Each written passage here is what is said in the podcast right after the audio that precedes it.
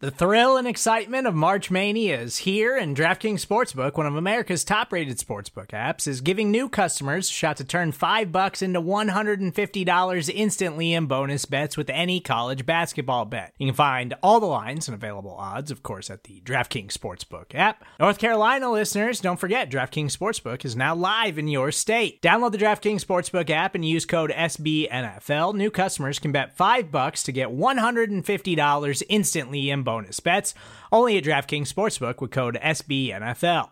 The crown is yours. Gambling problem? Call 1 800 Gambler or in West Virginia, visit www.1800Gambler.net. In New York, call 8778 HOPE NY or text HOPE NY. In Connecticut, help is available for problem gambling. Call 888 789 7777 or visit ccpg.org. Please play responsibly on behalf of Boot Hill Casino and Resort 21 plus age varies by jurisdiction. Void in Ontario. Bonus bets expire 168 hours after issuance. See DKNG.com slash B ball for eligibility, deposit restrictions, terms, and responsible gaming resources. You're listening to BGN Radio Why would you listen to any other Eagles podcast? with John Stolnis and Brandon Lee Gowton. Welcome into BGN Radio. This is episode 66, brought to you by the fine folk at SB Nation and Bleeding Green Nation.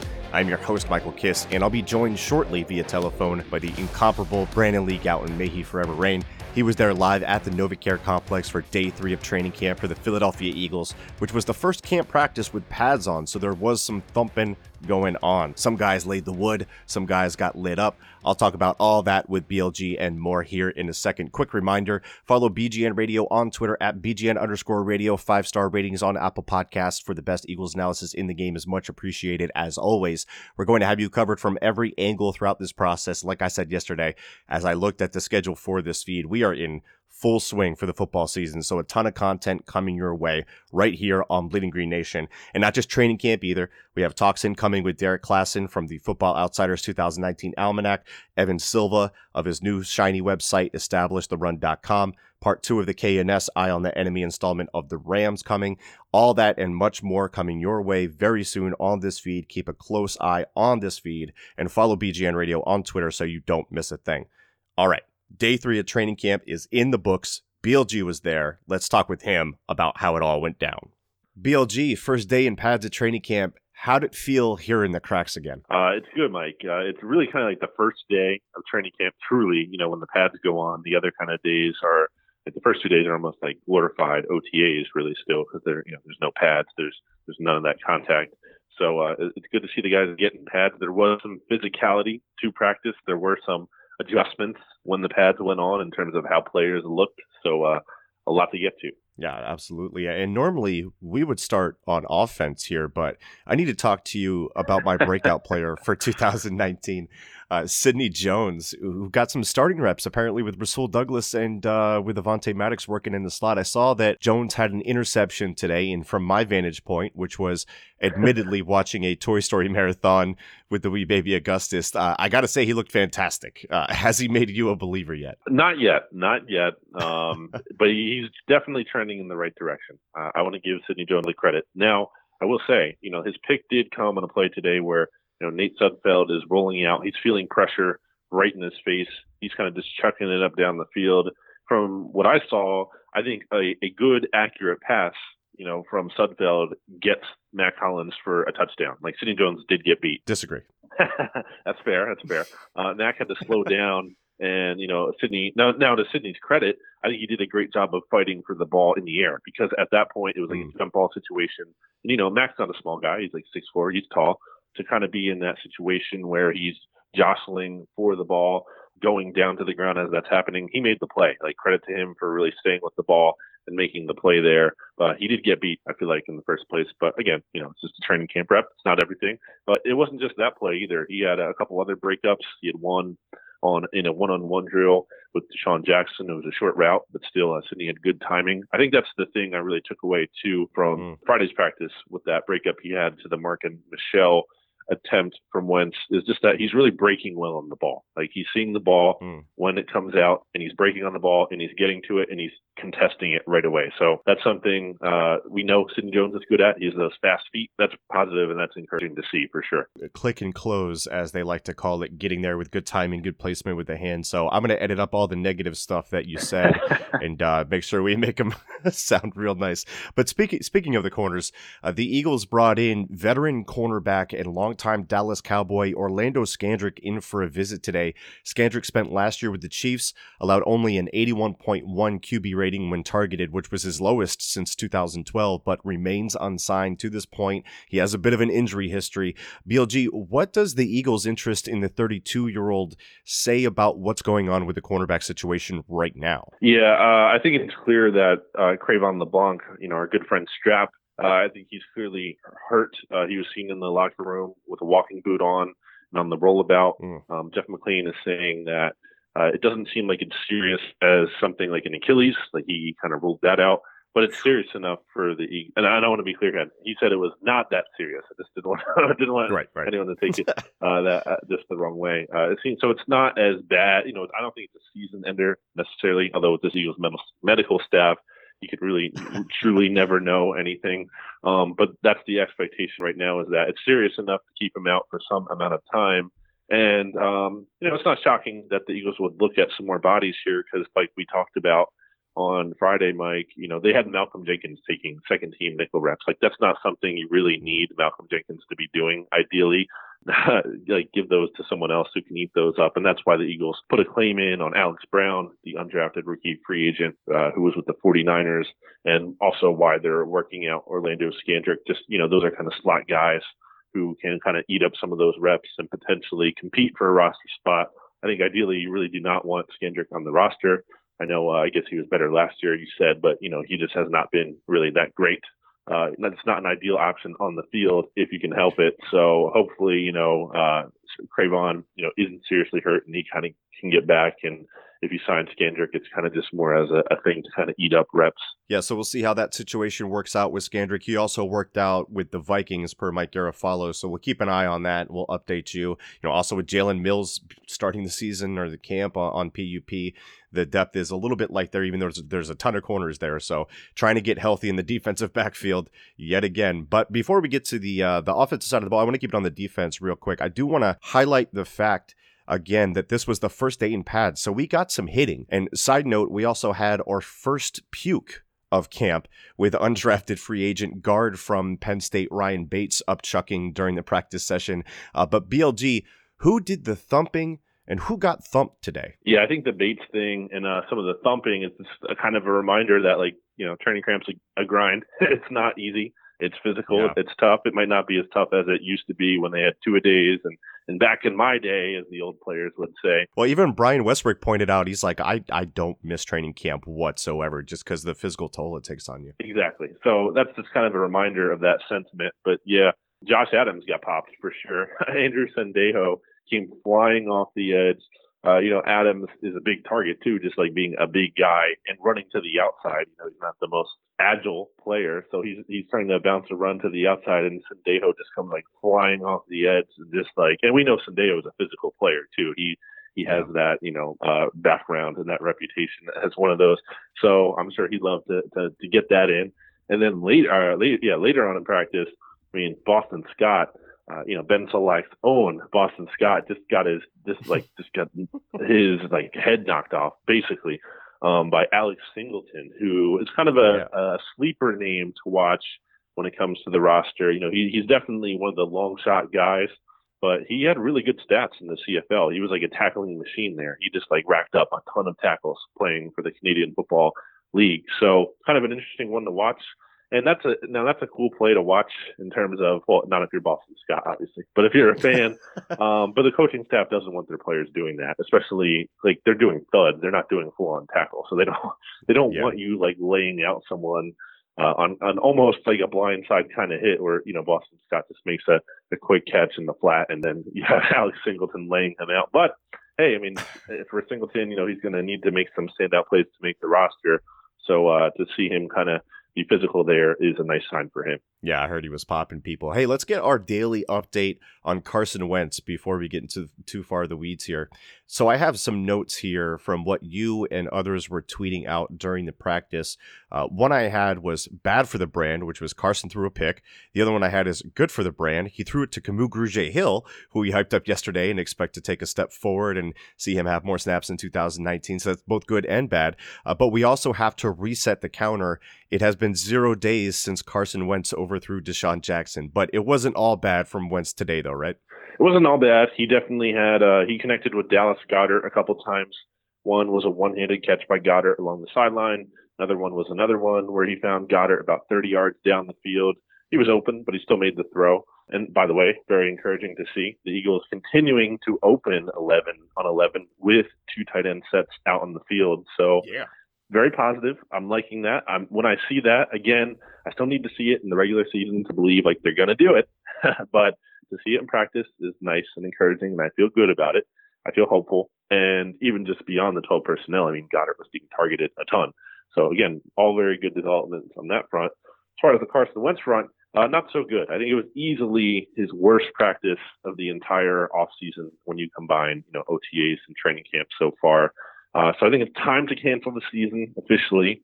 Uh, so the heavy heart that you know I, I deliver this news. Uh, so sorry about that, everyone. Um, season canceled. You know, if if I'm looking at it here, I'm if I'm theorizing why Carson might have struggled. I mean, it was the first day in pads. You know, maybe just being in pads again and throwing the ball for the first time in, you know, I don't know, a very long time.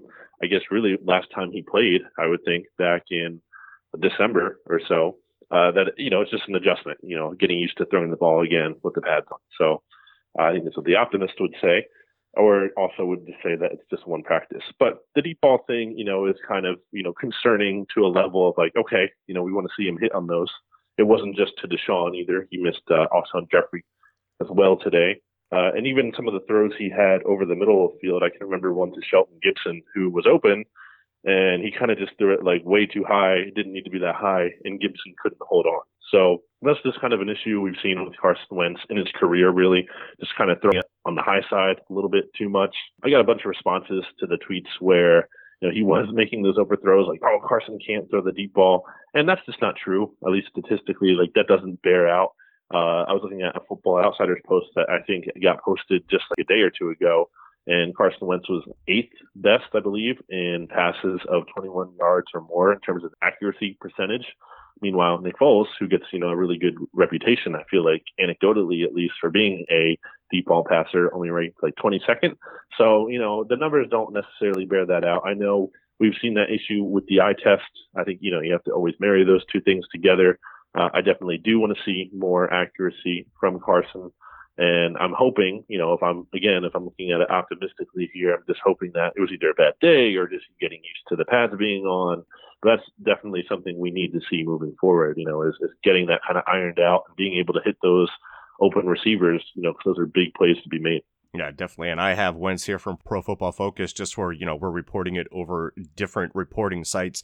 Pro Football Focus has his adjusted completion percentage on deep balls at 11th and he's been higher before with that as well. So it's not really it's not really a concern. I've seen those concerns too and i think they're a little bit ridiculous and uh, maybe they're listening to too much uh, sports talk radio and i don't want to slander sports talk radio. They get it right sometimes. Anyway i also saw that you know some of the points that you were bringing up made me think that maybe carson wentz recognized this and after the practice i saw that he was throwing with a group of receivers. Did you observe that at all or is that something that did you go and, and watch the presser and miss that? Yeah he was working with DeSean i believe and and uh, some of those guys there. And I think you know it's just something they they need to clean up. They need to get that timing. It's the only third, again, it's the only it's only the third day of training camp practice. You know, th- this is yeah. why they have training camp practice and the preseason games to get these kind of issues ironed out. You know, he is new to working with DeSean ultimately. And again, as I've said like a billion times on this podcast this offseason, this is his first training camp with Alshon Jeffery for like a full training camp. Um, so those guys, you know, they haven't had those kind of reps extensively before. So you're hoping that thing kind of gets ironed out here. BLG, if I said Dallas Goedert had a day and Nelson Agholor struggled, would that be pretty accurate? That would be pretty accurate. I think you were almost following me on Twitter here, which I will conveniently plug right now at Brandon Young. Thank you, Mike. Yeah, Goedert just looks good, man. He looks awesome. like I didn't even put him on my list, like I was talking about with Stolnis, of intriguing players to watch this offseason because I already know what to expect. Like, he's going to look awesome. Yeah. Like, it's not. There's nothing where like he has a bad day. No, like you, you just don't see that. He looks great. So that's what I expect from him, and that's what I see from him.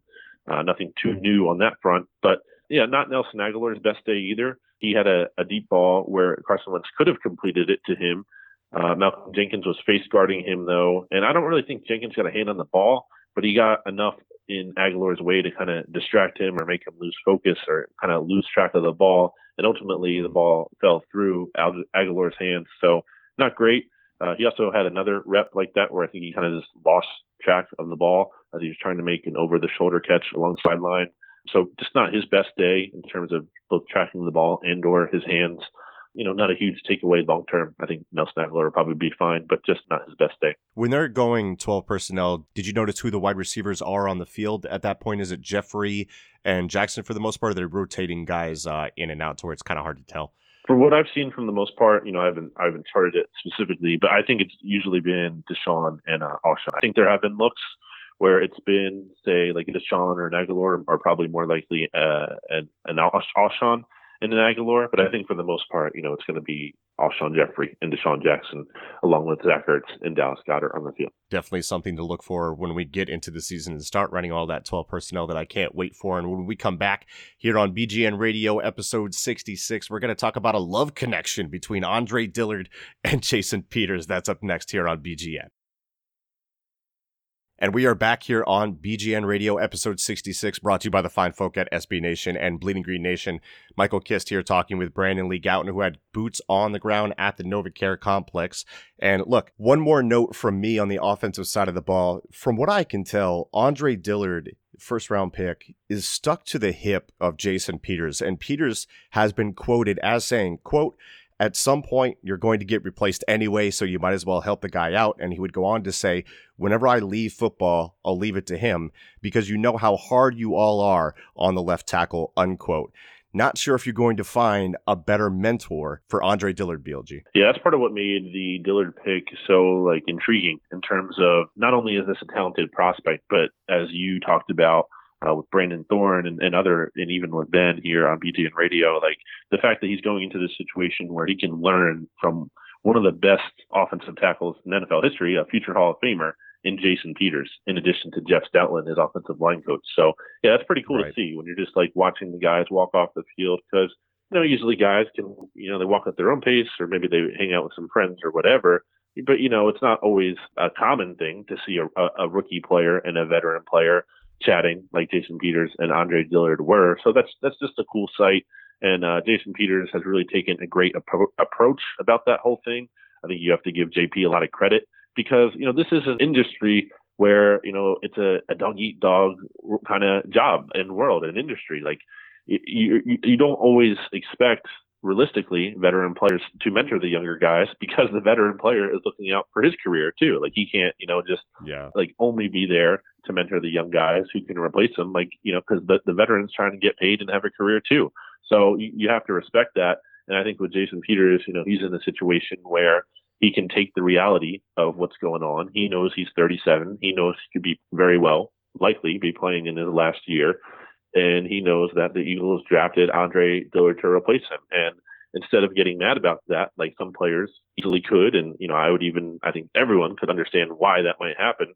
Uh, he seems to be taking it in stride, and that's always been Jason Peters, by the way. Like he's always been willing to work with the young guys, and not even just the offensive tackles, but like the defensive lineman as well. I remember him working with Derek Barnett when Derek Barnett was a rookie after practice and kind of being out there in the practice field and being like, this is what you need to do.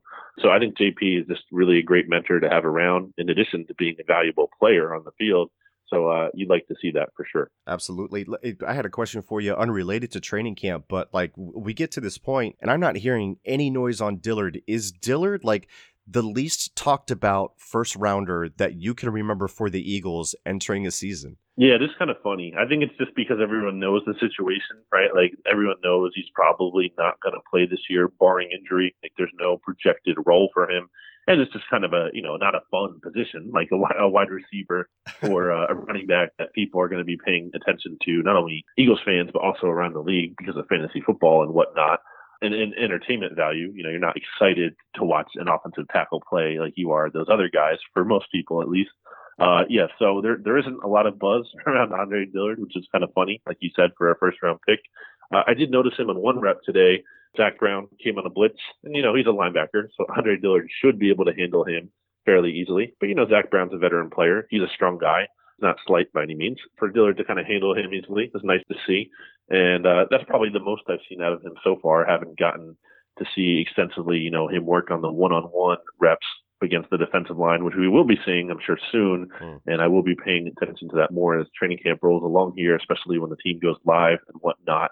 So I will be interested to see Andre Dillard, even though he's kind of flying under the radar right now. Any other notes on any other rookies today, be it Miles Sanders, JJ Arcega Whiteside, Shareef Miller, any of those guys stand out? Or was Sanders participating? Because I didn't really see too many reps concerning him uh, on the timeline when I was following along. Sanders was participating. I did notice he dropped a pass, I think, in two on two. So not great. You know, it's just one rep, but he was frustrated with himself after that play. I also noticed Miles Sanders get his freaking head almost knocked off when Vinny Vinny Curry. That's right. Um, just freaking, yeah, he just freaking like clotheslined him. He just exploded into the backfield, and it's definitely one of those like welcome to the NFL rookie cliche moments that uh, you see in training camp every year. Um, probably good, you know, for Miles Sanders to kind of be humbled like that. Like, hey man, like you know, you're coming in here, and and Miles Sanders seems like a humble kid. I'm not saying he's cocky by any means, but uh, for Miles Sanders to kind of just you know take a rep like that and be reminded like, hey, you know, this is big boy league. This is the NFL. Like things are physical, things are tough. It's not going to be just like college. You're not you're not playing Duke, as Dave Gettleman said. oh my God, that's amazing. That's a whole thing in itself. But um, yeah. So Vinny, Vinny makes this play, and then I want to give credit to Vinny here too, not just for his on the field effort, but for what he brings in terms of like he's just a fun guy to have on the team, not just in terms of covering the team, but I think the players enjoy him too. Like Vinny makes that play, and then he gets up and he's doing like the Fortnite dance, and he's he's just like going crazy. That's something that I feel like energizes the defense. Like the whole defense love that. Like then they all start dancing. Uh, that's just nice to have. I feel like in training camp, like it energizes the team and that's something positive to have around. I have one more note, and it's not Eagles related, but it is a news update. I guess it's Eagles related. It's a divisional rival. Uh, New York hmm. Giants, the wide receiver group is already kind of beat up. And now Golden Tate is facing a four game PED suspension. BLG, anything on that or any other notes from uh, from training camp? Go ahead and uh, get it all out there. Well, the Golden Tate thing is funny because, like, was he so? Like, I, I, I saw he put up the statement that apparently it was related to like the pregnancy thing, like trying like some kind of birth thing um, yeah. going on. But I guess it ultimately kind of doesn't matter. Like the NFL doesn't necessarily care about like right. the reason behind it. You know, if you did an illegal substance, like too bad, uh, tough luck. I mean, I think so that if I'm if I'm not wrong here, from what I've kind of seen from our, our enemies over at Big Blue View, the Giants SB Nation blog, their depth chart without Golden Tate would be something like Cody Latimer, I guess, is your number yeah. one at that point, assuming Shepard and and Darius Slayton, the rookie, and um, Corey Coleman, you know, are all out too. It would be it would be uh, Cody Latimer, was amazing. Bennie Fowler is your number two, and honestly, I can even I don't even know who is beyond that at that point. Golden Britain is one of the guys, but he's also dealing with a groin injury. Like the hits just keep on coming for this group. it's uh, it's amazing, and the, the the front end of their schedule isn't too tough. But I mean, does it really matter? I mean, they're just they're bad anyway. Even if you give them all their receivers, like the Giants are bad. So the fact that they're not going to have these guys, and even like if Sterling Shepard comes back for Week One, which I guess is possible, maybe even probable, like he's still missing time to get reps with Daniel Jones potentially, who could be replacing Eli at some point. Not a, a very good situation for them. And like we covered too, with Zeke missing uh, training camp so far, being a holdout, and then you know Washington having Geron Christian as their, their starting left tackle right now. Like this thing's not going so well for the other NFC East teams. Which is fantastic news for the Eagles. BLG, you might as well uh, put the schedule out there as far as what next week is looking like. And that'll kind of guide the listeners on what's going to be going on here at BGN because we're always going to be covering these live after practice training camp updates. Uh, and you're off tomorrow. Is that correct? Sunday is a no practice day? Correct. Uh, I've been working very hard to get me off tomorrow, uh, as well as the rest of the Eagles team. Uh, so no practice on Sunday, July, what's that, 29, or 28th. Uh, they'll be off, yep. and the Eagles will return to practice same time 9:15 a.m. a.m. on Monday morning. I'm sure we'll see more pads on again. Once again, I, I would think maybe we even get a live session. We will get that at some point in training camp. Maybe it's as soon as Monday. We'll, we will see. I don't know for sure. Um, so then, yeah, they'll be practicing next week, Monday, Tuesday, Wednesday, and Thursday before their next off day, I believe next Friday. So, uh, you know, four days in a row coming up after this off day. So if there's practice, we'll be recording about it, talking about it here on BGN Radio. Make sure you smash the subscribe button and continue to follow along with us. Thank you for joining us in our training camp coverage here at Bleeding Green Nation. We will catch you next time.